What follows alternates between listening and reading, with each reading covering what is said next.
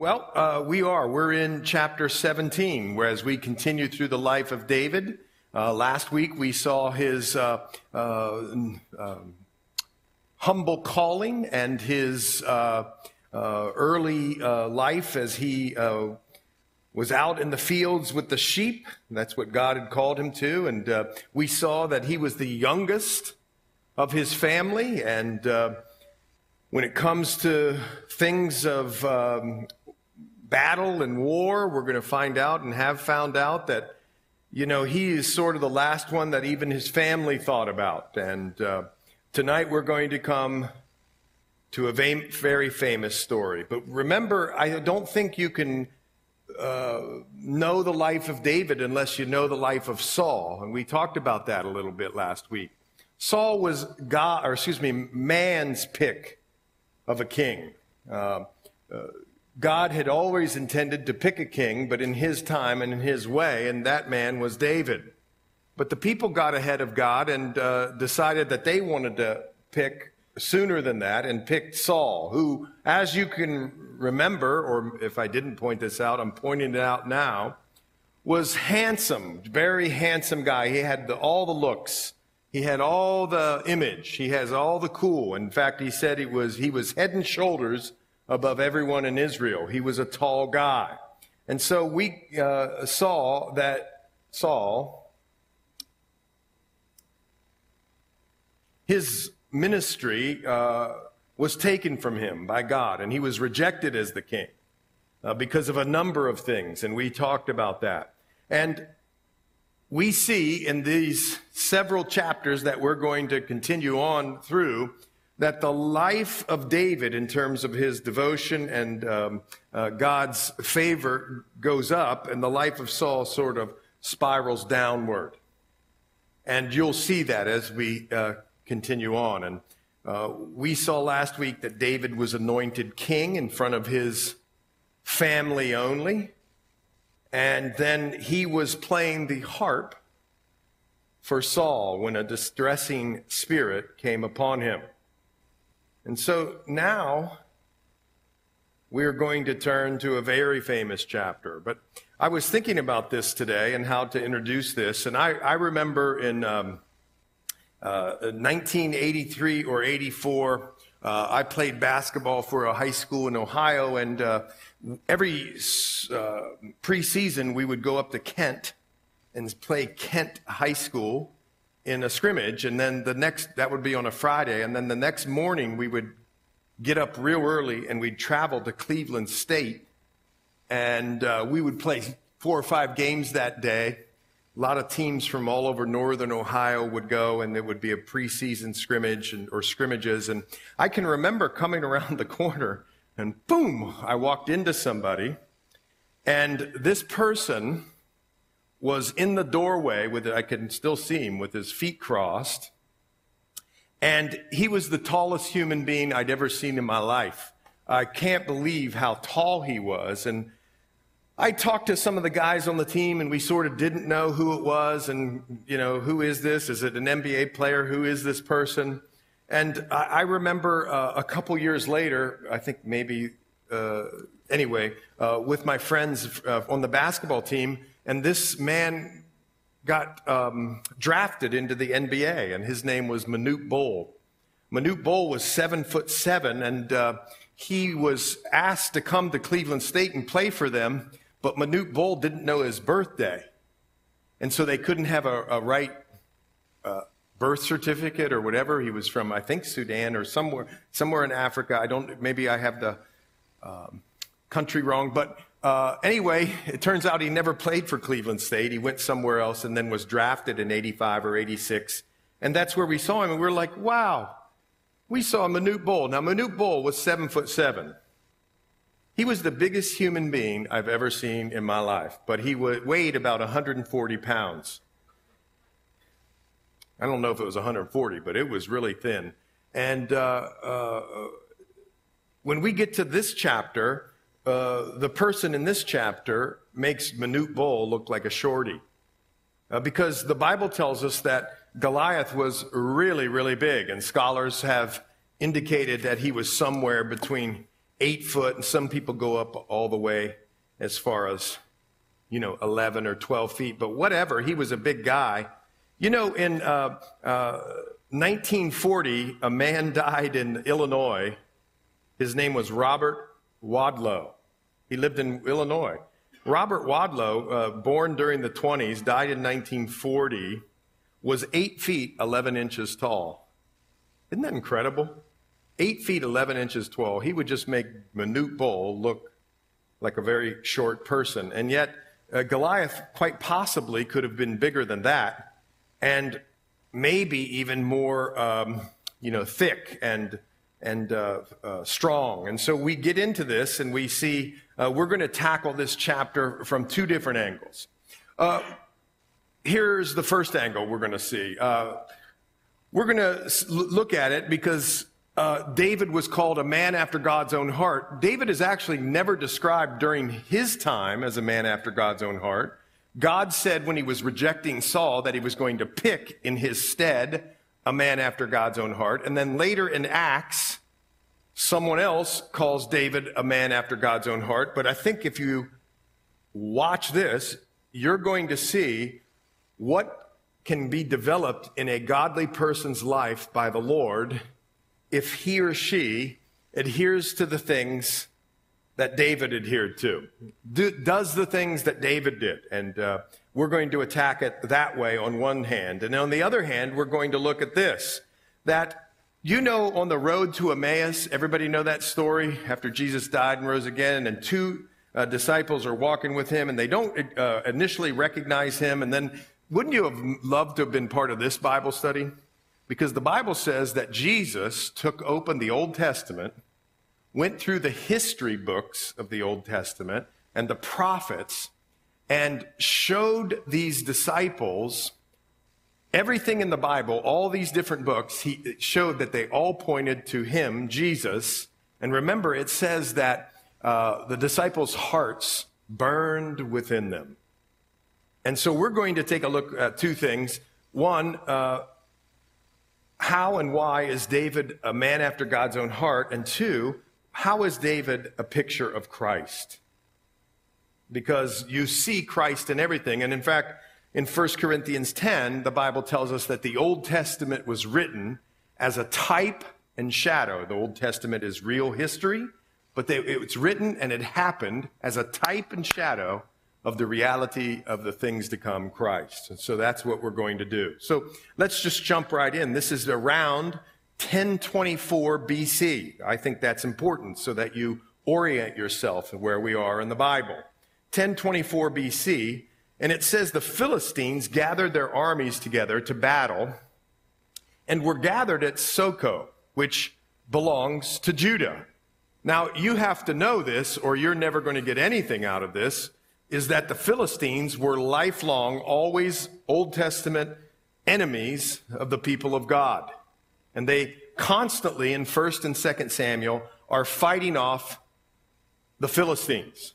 And they lived in a little area you might have heard about. It's called Gaza. They were a seafaring people who came from Crete, I believe the Bible says. And they lived there and became enemies. And they had several cities down that way, and we encounter them in the Bible. But what's interesting about this right off the bat is you might just think this is just some geography here, but the Bible's telling you more than this. The Bible's saying that the enemies of God are in the place of the people of God, which is Judah. You get it? In other words, they've crept up and taken territory from the people of God. And you can attribute that to Saul paying more attention to fighting off David because he was jealous and bitter and angry uh, than you do. Uh, uh, uh than you can even uh, give the Philistines credit for. I mean, the Philistines were good and good fighters, but Saul wasn't paying attention, in other words. Do you get it? And uh, this story here, in some ways, is David's uh, quest and ability to retake the territories of God. Now, the other thing I think you need to know before we go is that Judah means the place of praise. So I want you to see something here. The enemy wants to knock out for the people of God the places of praise. The enemy wants to take that from us and knock it out so that we're no longer praising, but he's in the camp and making it dark and ugly. Well, anyway, the Philistines gathered their armies in this place called Socoh, which belongs to Judah. They encamped between Socoh and Azekah in Ephes Dammim. Okay? And Saul and the men of Israel were gathered together and they encamped in the valley of Elah. Now, I did send a picture, but I don't know if our folks got it. If not, it's my fault. I was late. But anyway, uh, if you go with us to Jerusalem, Lord willing, when we go next time, we always go to the Valley of Elah. The Valley of Elah is an interesting thing. Down by the coast, oh, there it is. Isn't that an artsy picture? That's a little stream, artsy picture. That's the sling on five smooth stones. You get it? Isn't this amazing? Well, that's sort of staged. But uh, anyway, that is the Valley of Elah. And, uh, uh, but that, there are streams all through these hill on one side, hill on the other side. And uh, the Valley of Elah, it's very fascinating because the Philistines, remember, lived at the coast. Where did Israel live in topography? They, they lived up in the hill parts of uh, Jerusalem, Judah. Uh, the topography of Israel goes from the coast up to Jerusalem, you see. And so watch. The Valley of Elah is sort of right in the middle because there was always this constant uh, strategy that the Philistines wanted to be in the lowlands so they could ride their chariots and do some other things and be really effective. And the Israelites wanted to be up in the hills because they were better and equipped up in the, uh, the perches and all that sort of thing. Well, anyway, they met in the middle, and there's a place called the Valley of Elah, and it's a real place, and we're able to go there, and uh, um, uh, you, you can see how one would be on one side and one would be on the other. And they, Philistines stood on a mountain on one side, and uh, uh, Israel stood on a mountain on the other side with a valley between them. And a champion went out from the camp. By the way, in the Hebrew, there, that word is a very interesting word for champion. It's one who sort of stands in the middle between two parties, which is fascinating because they're really using the word here champion, a champion went out from the camp of the Philistines named Goliath from Gath, whose height was six cubits in a span. And that's always debated about what six cubits in a span is. But trust us, or trust the commentators, or trust the experts. This was a really tall dude, probably taller than Manute Bol, and for certain uh, thicker than he was, not as skinny. Because he had a bronze helmet on his head and he was armed with a coat of mail. And the weight of this coat was 5,000 shekels. Some people say up to 125 pounds in a uh, coat of mail and uh, uh, or the coat of uh, 5,000 shekels of bronze. And he had bronze armor on his legs and a bronze javelin between his shoulders. And the staff of his spear was like a weaver's beam. That means really heavy. And his iron spearhead weighed 600 shekels. Some people believe that's 15 pounds just for the head of the spear and a shield bearer went before him. Do you get that? He was so big that a person walked in front of him with a big shield, one of those big full body shields, not the little ones, full ones. So he had a protector there in front of him. That's what this says. Then he stood and cried out to the armies of Israel. And he said to them, Why have you come out to line up for battle? Am I not a Philistine and you the servants of Saul? Choose a man for yourselves and let him come down to me. If he's able to fight with me and kill me, then we'll be your servants. But if I prevail against him and kill him, then you shall be your servants and serve us. And the Philistine said, I defy the armies of Israel this day. Give me a man that we may fight together. Now, when Saul and all Israel heard these words of the Philistines, listen, this is really sad. The king of Israel the one the people picked, the one that the Bible says is head and shoulders taller than anybody in Israel. You with me? Well, he was dismayed And he was greatly afraid. And of course, the rest of the people were all dismayed and greatly afraid. One reason. It seems here in the language that Saul knows that the tall man is supposed to fight the tall man. And that a servant of God, the king of God, the servant of God, even though he is an important guy, the servant of God and the tall man is the one who's to be and to go out and to fight. And Saul's not ready for that. In fact, he's very scared and he's very dismayed. He doesn't want to do it. There's a knot in his stomach, a pit in his stomach, a terror, uh, a fear that maybe he's never known. And here he's thinking to himself, I, I want to save myself. I'd rather save myself than save my people. And this was a very uh, common way. You see this a couple more times in the Bible that people say, why do we have to go and kill everybody in the army? Let's just take one from Israel and one from Philistines and let's go out and duke it out. And whoever wins, it'll save the other people so there doesn't have to be a lot of bloodshed. Now I have to just sort of, I know, I'm sort of, I don't have my bullet points. You all know that. That would be too easy and too organized. But, listen, here's the huge point in which David is going to be a picture of God. You see, because we don't fight to win victory. When we say the battle is won or the battle is ours, we're going to be in the battle, the battle of a spiritual warfare and the world against, you know, the empire of God and the kingdom of God and the church of God. We don't say, we're fighting for victory. Here's why. Because the victory has already been won. We're fighting from victory. And the point here is, let me take you to Romans chapter 5.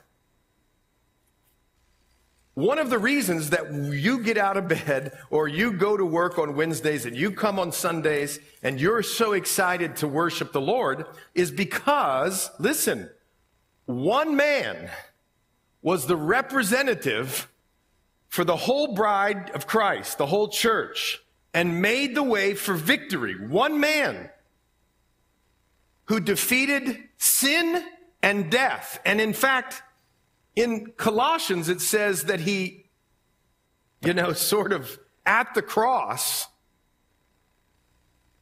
overpowered them, uh, gave them the big uppercut because they thought they had defeated Jesus with big weapons, which was the most terrible weapon of the time, a cross. And it was one man who defeated the whole scheme of death and the enemy. So that all of us can sort of, not sort of, can jump onto the team because of all that he did so that we don't get massacred. Oh my.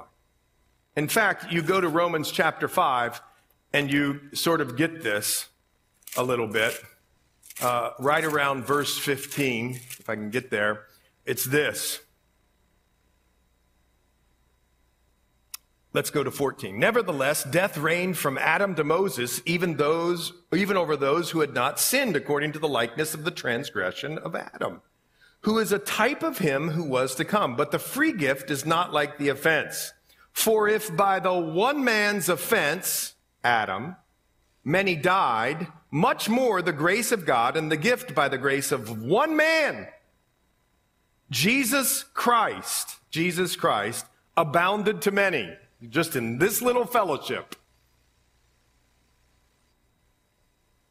When we read the story of David and they say, You have one guy come here, and the enemy's taunting, says, I got all the weapons.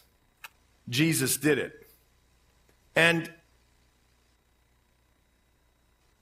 for the judgments which come from one offense resulted in condemnation, but the free gift which come from many offenses resulted in justification. For if by the one man's offense death reigned through the one, much more those who receive abundance of grace and of the gift of righteousness will reign in life through the one, Jesus Christ. Therefore, as through one man's offense judgment came to all men, resulting in condemnation, even so through one man's righteous act. The free gift came to all men, resulting in justification of life. For as by one man's disobedience many were made sinners, so also by one man's obedience many will be made righteous. There it is. There's this amazing picture here right off the get go.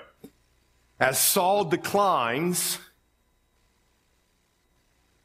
the choice that man made, in other words, you can't make your way through man made stuff to win the victory.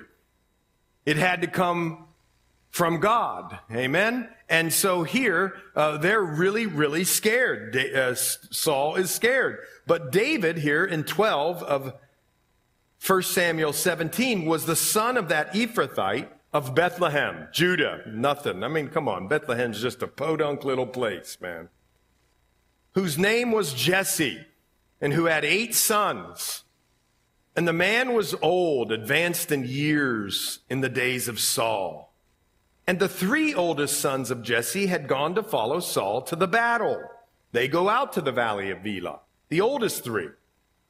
And the names of the three sons who went to the battle were Eliab, the firstborn, next to him, Abinadab, and the third, Shammah. Now look, turn over with me to chapter 16, verse 6, because I want you to remember this. Remember when David was being called to be anointed? They brought out the oldest first, this Eliab guy. Look in six. So it was when they came that he looked at Eliab and said, Surely the Lord's anointed is before him. But, you know, Samuel was even wrong. So, but the Lord said to Samuel, Don't look at his appearance. God chooses differently. God doesn't look at appearance or position or power or image or how you dress or how many cars you have or what kind of house you have. He looks at the inward parts. He looks at the heart and the character and what you've been with him in the lonely times and the tough times and the wilderness times and with the sheep and the stinky places of life and the tough parts and what you've been through. And that's what he looks at.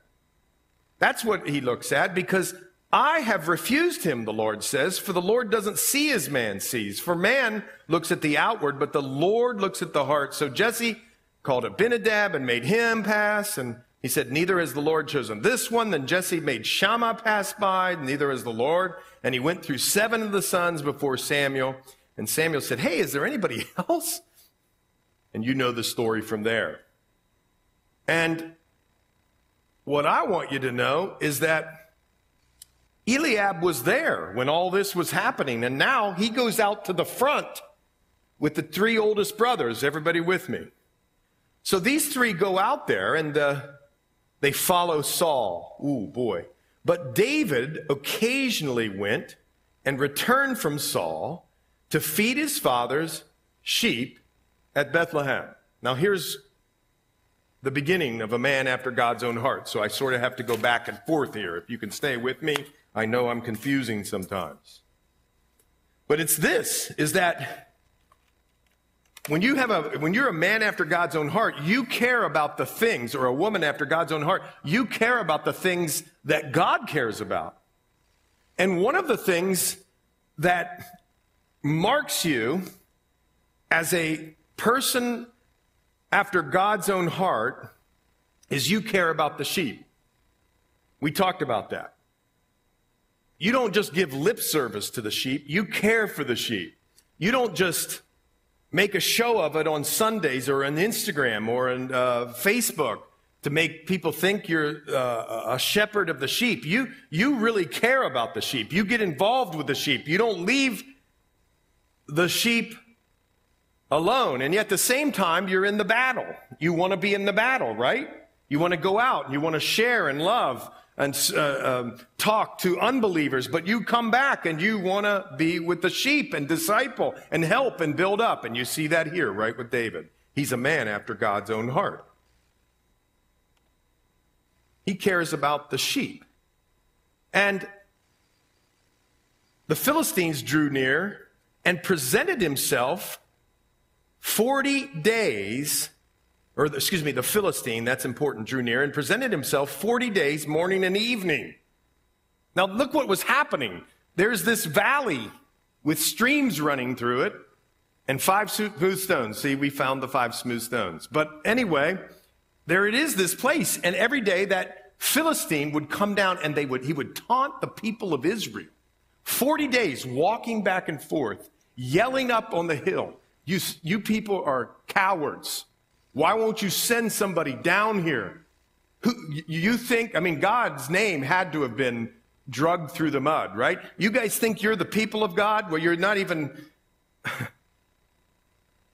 you know, uh, brave enough to come down here and to just send one person against me. No. And on and on and on it goes. And you know this 40 days is an important number in the Bible. Uh, 40, excuse me, the number 40 is important in the Bible. You know that um, Noah, you know, it rained for 40 days and judgment was there. Remember that? And you know uh, that Jesus, what did he do? He went out into the wilderness for 40 days. And so uh, other things as well, as you can uh, think in your head, you know there's more than that. But the point is, 40 days represented times of testing and trouble in the Bible. Amen? For the people of God. And so you see this here. And it reminds you when you read in the New Testament, it reminds you as the person is stalking back and forth and yelling insults and intimidating. Isn't that what the enemy does for you? He shoots fiery darts. He can't possess Christians, but he tries to shoot fiery darts to you that are lies and not appropriate. You think you're a Christian. Nobody loves you. You're all by yourself. And the Bible says you're never alone. He'll never leave you, never forsake you. You're such a loser. And the Bible says, no, you're not a loser. You're a child of God. You're a sinner saved by his grace. And now you're a child of the king. You're his royalty. You're not a loser. And on and on you goes. And it reminds you of this uh, verse. Be sober. Be vigilant, vigilant.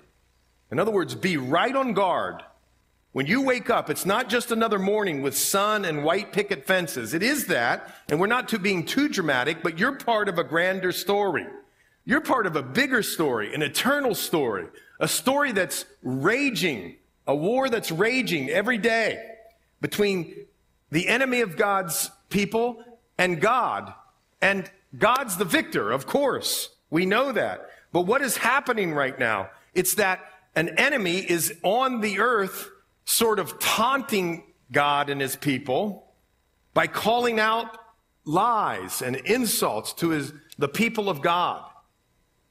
But after a time of testing, the Son of God is going to come and put all things right. Isn't that true? And that's what happens here in this, in this story. And they're going back and forth, or he's going back and forth for 40 days, morning and evening. And it looks like David arrives sort of on the final day. Look at this. Then Jesse said to his son, David, take now for your brothers an ephah of this dried grain and these 10 loaves, and to, and run to your brothers at this camp. Look, you know what I see here? Here's a, you know what, uh, um, people who are after God's own heart do? They obey the ones that they should obey. Now, if you're still in the household, you obey your mom and your dad. And you're out of the household, you honor your mom and your dad. And you don't, you know, snub your nose at them. I mean, what do you mean I have to take the cakes? What do you mean I'm taking this to my brothers? My brothers don't even like me. That could possibly be something that could come out of our mouths, but not this one. He obeys his father, and notice he serves others. He serves others, even others who are sort of dragging his name through the mud, David's, because his brothers weren't kind to him. But he obeys his dad and he goes and serves others. And by the way, he didn't fight with his dad about any of his positions. You, you get that? Whatever position God assigned him in life shepherd. We don't have any indication in the Bible that David went, Oh, God, how come I have to be a shepherd?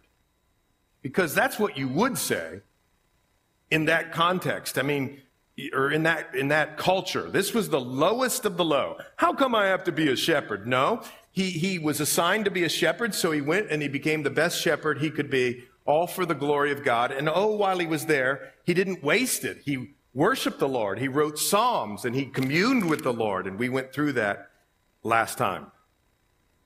So he takes these things, these 10 cheeses, these dried grains, these 10 loaves, gives to his brothers, gives to the captain.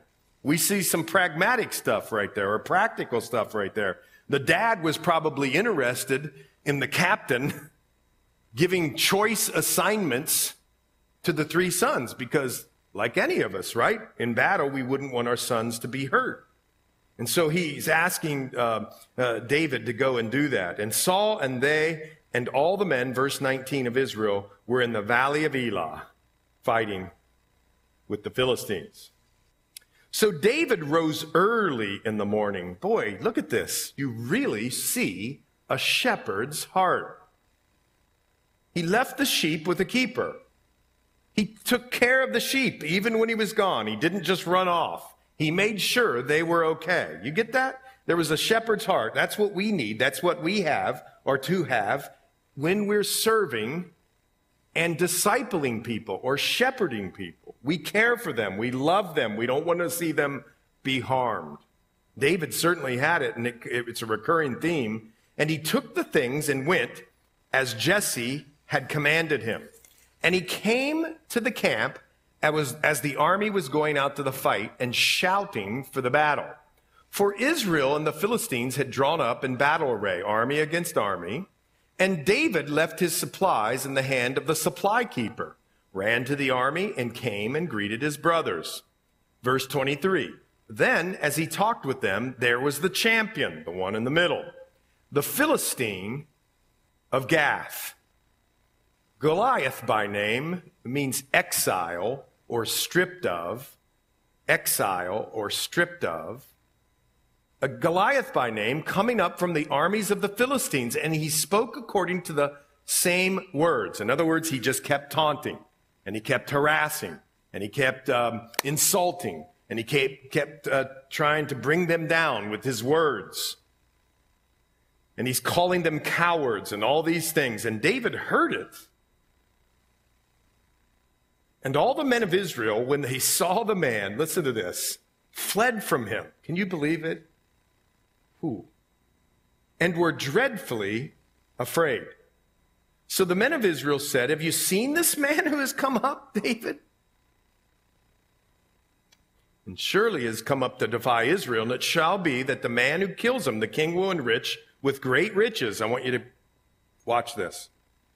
He'll enrich with great riches He'll give him his daughter and give his father's house exemption from taxes in Israel. Then David spoke to the men who stood by him, say, What shall be done for the man who kills this Philistine and takes away the reproach from Israel? For this is the uncircumcised Philistine that he should, or for who is this uncircumcised Philistine that he should defy the armies of the living God? And the people answered him, saying, So it shall be done for the man who kills him. Now, watch this.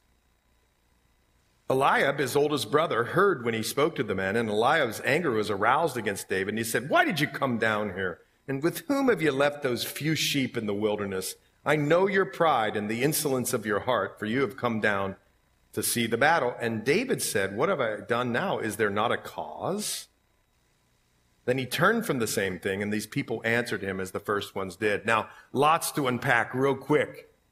They were dreadfully afraid. This is what just engulfed all of the people of God. Now, watch. When the people of God were running away, I want you to see something. David was running too. And that's what a man of God or a woman of God who's filled with the Spirit of God does. They run to the battle, they don't shirk the battle, they stay in the battle, they recognize the resources that are available to them and they run to the battle. They don't shirk from the battle because, quite frankly, folks, when you're involved in ministry, it can get ugly and messy humanly and really quickly. But the Bible asks us to stay in the battle in prayer, on our knees, in encouragement, in sharing of the word, in praying for people, in ministering to them with food or shelter or whatever, or clothes, whatever it is, or helping them get somewhere or what, whatever. It takes sacrifice and time, and it's really thankless lots of times. And there can be a temptation to want to run away from it, especially when the enemy's in your ears saying, You're a loser. And this isn't making any impact whatsoever in this little area of Pittsburgh. And you're running around and you're doing things and you're, and all of a sudden you can start to shy away or run away or walk away from what it is God has called you to, but not the man of God or the woman of God who's after God's own heart. They run to the battle. They move towards the battle. And they do it probably with fear like emotions coming to them, and they get down on their knees and they say, Lord, I'm scared. I don't know what to do. How do I move here? Where do I go here? What, what should I say? What should I do? And God fills them up with his courage and love and direction and vision and joy and peace, and he sends them out into the battle. And then you'll notice this. It says that the man who kills him, the king's going to give them great riches, will give him his daughter, and basically make him live for free. And David's going to be the one that secures all this. And do I hardly have to even expand or expound upon that? It's a picture of Christ. David is going to win great riches, or excuse me, Jesus, David, the picture of, is going to win great riches. And you know, when you read, God bless you, this should excite you to no end. When you read the first chapter of Ephesians, do you know what it says? Do you know what Jesus' riches are? It's almost too hard to comprehend. He says that his inheritance is you. You're what makes it all worthwhile. You're what makes it rich for him. How about this? Number two, as we explore David as a type of Christ, you'll get his daughter. Well, we're the bride of Christ. We'll be married to him, right? Isn't that beautiful? And then finally, you're going to live for free. You're going to have a tax exemption. And isn't that so true? When we know the word, the word sets us free. We're free in Christ to live as we were always intended to live, with no restrictions or boundaries or taxes or burdens. It's not taxing to follow the Lord. It's hard and difficult sometimes, but it's not taxing. You get it?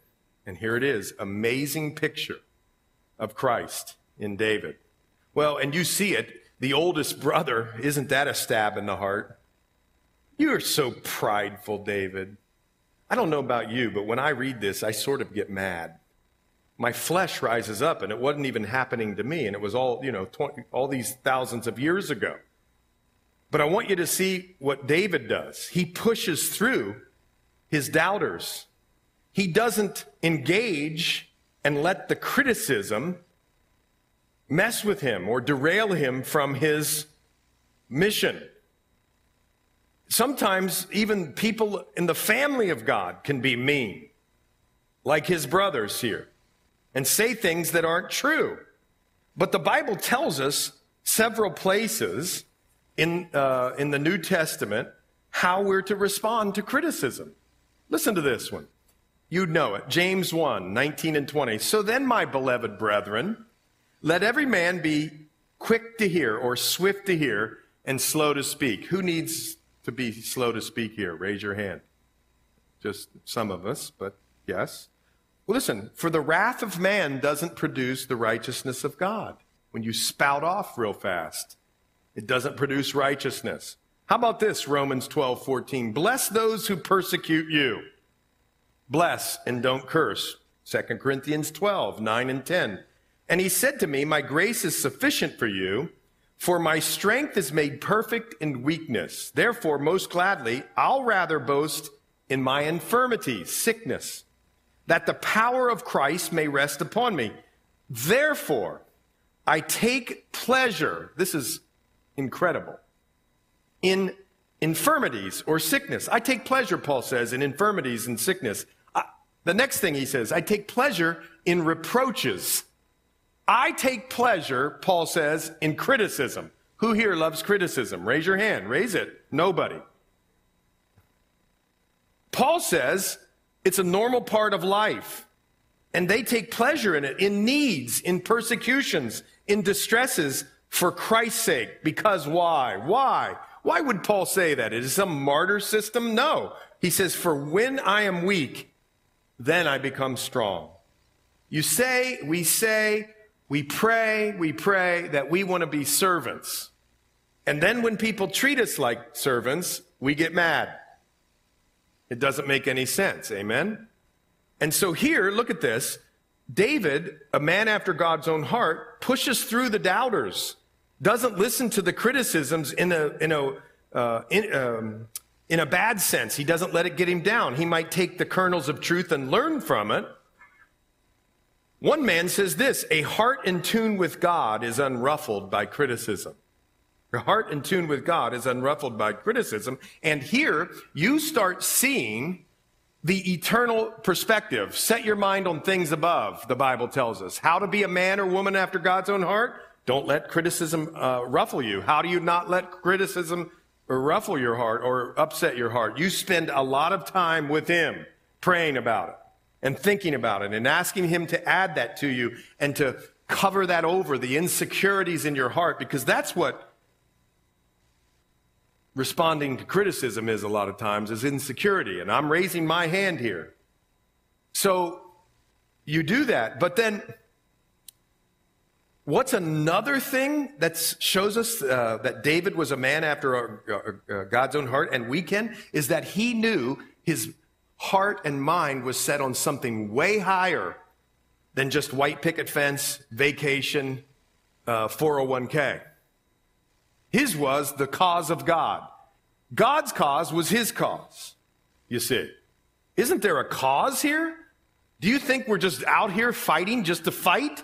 No, this is a cause for God, David said. And you can see how he has been so filled with faith and trust and obedience because the rest of the people of God are running and scared and dismayed. And he comes up and he's sort of incredulous. Why are you running? Aren't we the people of God? Where are you? Why are you going backwards and retreating? Shouldn't be, we be running to enemy lines or actually territory of God to retake? And that's what he says. And when the words which David spoke, 31, were heard, they reported them to Saul and he sent for him. Then David said to Saul, Let no man's heart fail because of him. Your servant will go and fight with this Philistine. Wait a minute. He's the last of the last. He was the one that was unthought of. And Saul said to David, You're not able to go against this Philistine to fight with him, for you're a youth. And he, a man of war from his youth. And what is another thing that this teaches you right here? If you want to be a man or woman after God's own heart, if you're youthful, don't let anyone despise your youth. But if you're old like me, don't count out the youth. They're an unbelievable force that God can use for His good and His glory. And don't put out their burning wick because you say they're too young to do it. I don't think so. And David said to Saul right here in 34 Your servant used to keep his father's sheep, and when a lion or bear came and took a lamb out of the flock, I went out after it and struck it and delivered the lamb from its mouth. And when it arose against me, I caught it by its beard and struck and killed it. And your servant has killed both lion and bear. And this uncircumcised Philistine, where it's going to be like one of them, seeing his demo- uh, uh, seeing he has defied the armies of the living God. Moreover, David said, The Lord who delivered me from the paw of the lion and from the paw of the bear, he'll deliver me from the hand of his Philistines. You, the Philistine, you ever felt like God wasn't using you? And you're like, God, why, why am I here? I mean, what am I doing? Why, why this? I mean, David could have really had a terrible attitude while he was a shepherd. And oh, by the way, he already knows he's going to be anointed king. He could have said, heck with shepherding. I'm the king. I'm going to tell, start telling my family what to do and where to go and how to be because God's picked me. But he didn't do that. You know what David did? A man after God's own heart, a girl after God's own heart, lady after God's own heart. You know what they do? Wherever God puts them, he knows or she knows that it's for their best and for God's glory and to participate in those places with God. In a stinky sheep area. How in the world am I going to grow and be great and be uh, serve God? Hmm. And he starts, you know, practicing because he's sort of bored with the sling. Boom, boom, boom. And then he starts to think, you know, these lions, these bears keep picking off my sheep. Well, hmm, sling. I'm going to get good at this sling. Nobody could kill a lion or a bear. Nobody could do this. And all of a sudden, here's David, whap, and grabbing him right by the, boom, the beard. And he developed his skills in a time that was probably pretty boring, we would say, or lonely, we would say, or in a place where maybe he didn't even think God had any plans for him. And God, he's looking around, sheep, stinky, night, by myself. What am I going to do? And here he is out there exercising faith, practicing uh, something that God had put right in front of him. Boom, boom, boom. He didn't waste his time with God. He, he invested his time. He didn't spend, you know, just spend it wildly. Well, you see that. And so Saul said to David in verse uh, 37, Go and the Lord be with you. And so Saul clothed David with his armor, put a bronze helmet on his head, clothed him with a coat of mail. David fastened his sword to his armor, tried to walk, for he had not tested them. And David said to Saul, I can't walk with these. I haven't tested them. So David took them off. And this tells you this. In the economy of God, and God, if you wanted to be a man or a woman after God's own heart, when you step out in faith in something, it might not be the same way that it happened for somebody else.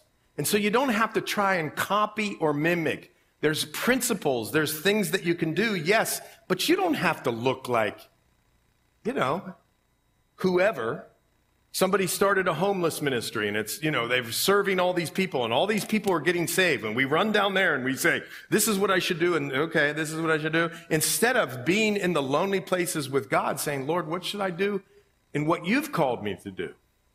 I don't have to put on somebody else's coat of armor. It's uncomfortable and it doesn't fit and it doesn't work and he didn't need it and he didn't train with it.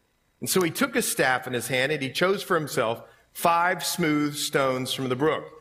And many people, and I want you to be a Berean right here, believe five is the number of grace in the Bible. You go and read that. And if that's true, look at this. What did David fight with? The stones. And they represent what is, uh, uh, uh, you know, the people of God, men after, women after God's own heart. What do they operate with? And they use, they use the grace of God to defeat the enemy. It's incredible. God, uh, Jesus, a type of David, he was the ultimate gift, which speaks of grace. And so they put them in a shepherd's bag, in a pouch which he had, sling in his hand, drew near to the Philistine. Philistine came and began drawing near to David, and the man who bore the shield went before.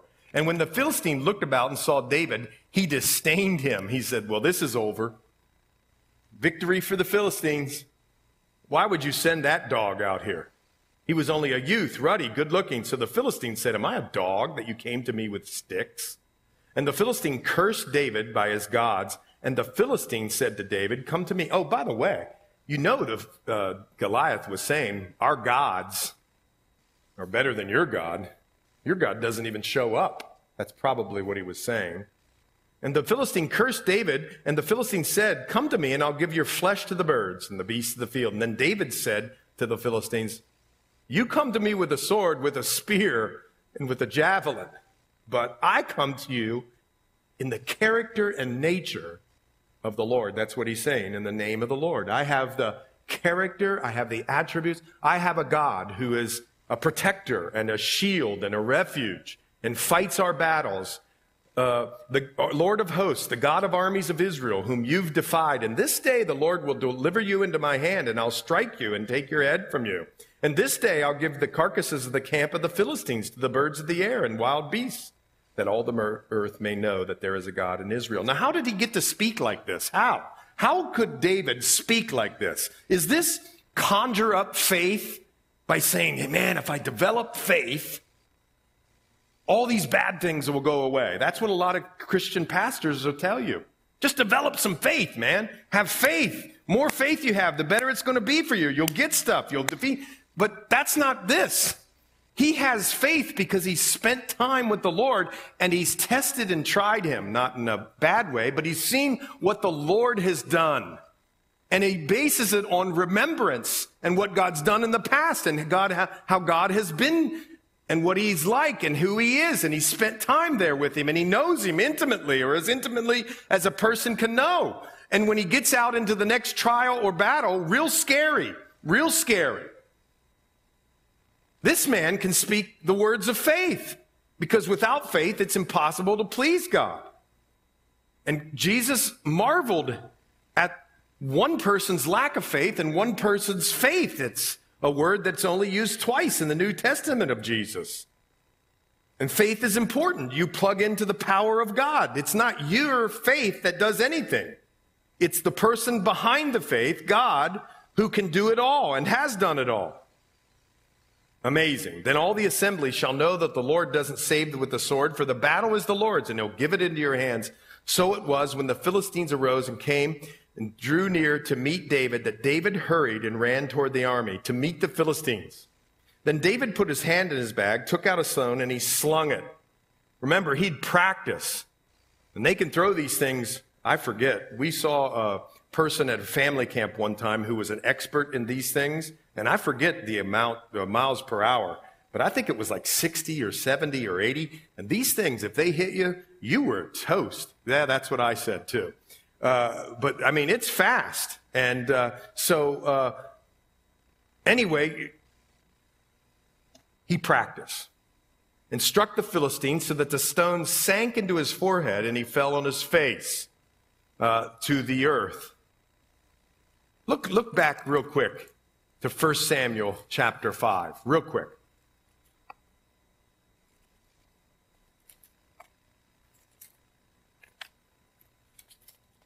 Oh, I went too far past. Uh, look at 1 Samuel chapter 5, verse 2. Remember the Philistine gods when they put the Ark of the Covenant in the temple of Dagon? Look what happened. When the Philistines took the Ark of God, they brought it into the house of Dagon and set it by Dagon. And when the people of Ashdod arose early in the morning, there was Dagon falling on its face to the earth before the ark of the Lord. So they took Dagon and set it in his place again. And when they arose the next morning, there was Dagon fallen on its face. And look down later, the head of Dagon and both the palm of its hands were broken off. And they got Dagon out of the temple, you see. And this is a, a literary technique that reminds the enemies of God that the one true and living God is better than any God and is unique. He fell on his face.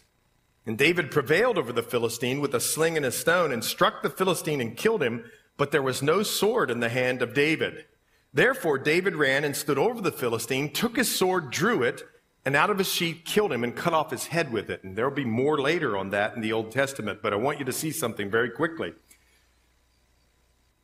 David took the enemy's weapon and won the victory. Jesus took the enemy's weapon, the thing that they meant for terror and awful evil, and turned it around for good for all of eternity, folks. And that's the picture that they're showing you there. And when the Philistines saw that their champion was dead, they fled. Now the men of Israel and Judah arose and shouted, pursued the Philistines uh, to the gates of Ekron, and the wounded of the Philistines fell along the road to Shaaraim, even as far as Gath and Ekron. Then the children of Israel returned from chasing the Philistines, and they plundered their tents, and David took the head of the Philistine and brought it to Jerusalem. Uh, but he put his armor in his tent. Now you're going to see these things, these emblems of war, later on. But when Saul saw David going out against the Philistine, he said to Abner, the commander of the army, Abner, Whose son is this youth? Now remember, David had already played the harp for Saul, but some people believe, uh, you know, some good bit of time had expired between ch- the prior chapter. And also, he's only asking who the dad is. So maybe he just doesn't know who the dad is. You understand what I'm saying? But anyway, Abner said, As your soul lives, of king, I don't know. So the king said, Inquire whose son this man is, because remember, he's got to pay off with marriage and taxes. And then, as David returned from the slaughter of the Philistines, Abner took him and brought him before Saul with the head of the Philistine in his hand. Whew, that must have been a thick head, too, buddy. And Saul said to him, Whose son are you, young man? And David answered, I'm the son of your servant, Jesse, the Bethlehemite. The Bethlehemite. And I want to read you something real quick, and I'm going to ask Mike to come up here. 1 Corinthians 1:27 But God has chosen the foolish things of the world to put to shame the wise, and God has chosen the weak things of the world to put to shame the things which are mighty. I'm going to get a jump on next week because I want to read you one more thing. And when he had finished speaking to Saul, the soul of Jonathan was knit to the soul of David. And Jonathan loved him as his own soul, and Saul took him that day and would not let him go home to his father's house anymore. I want you to see this. Who's Jonathan in the story? I think that Jonathan is you.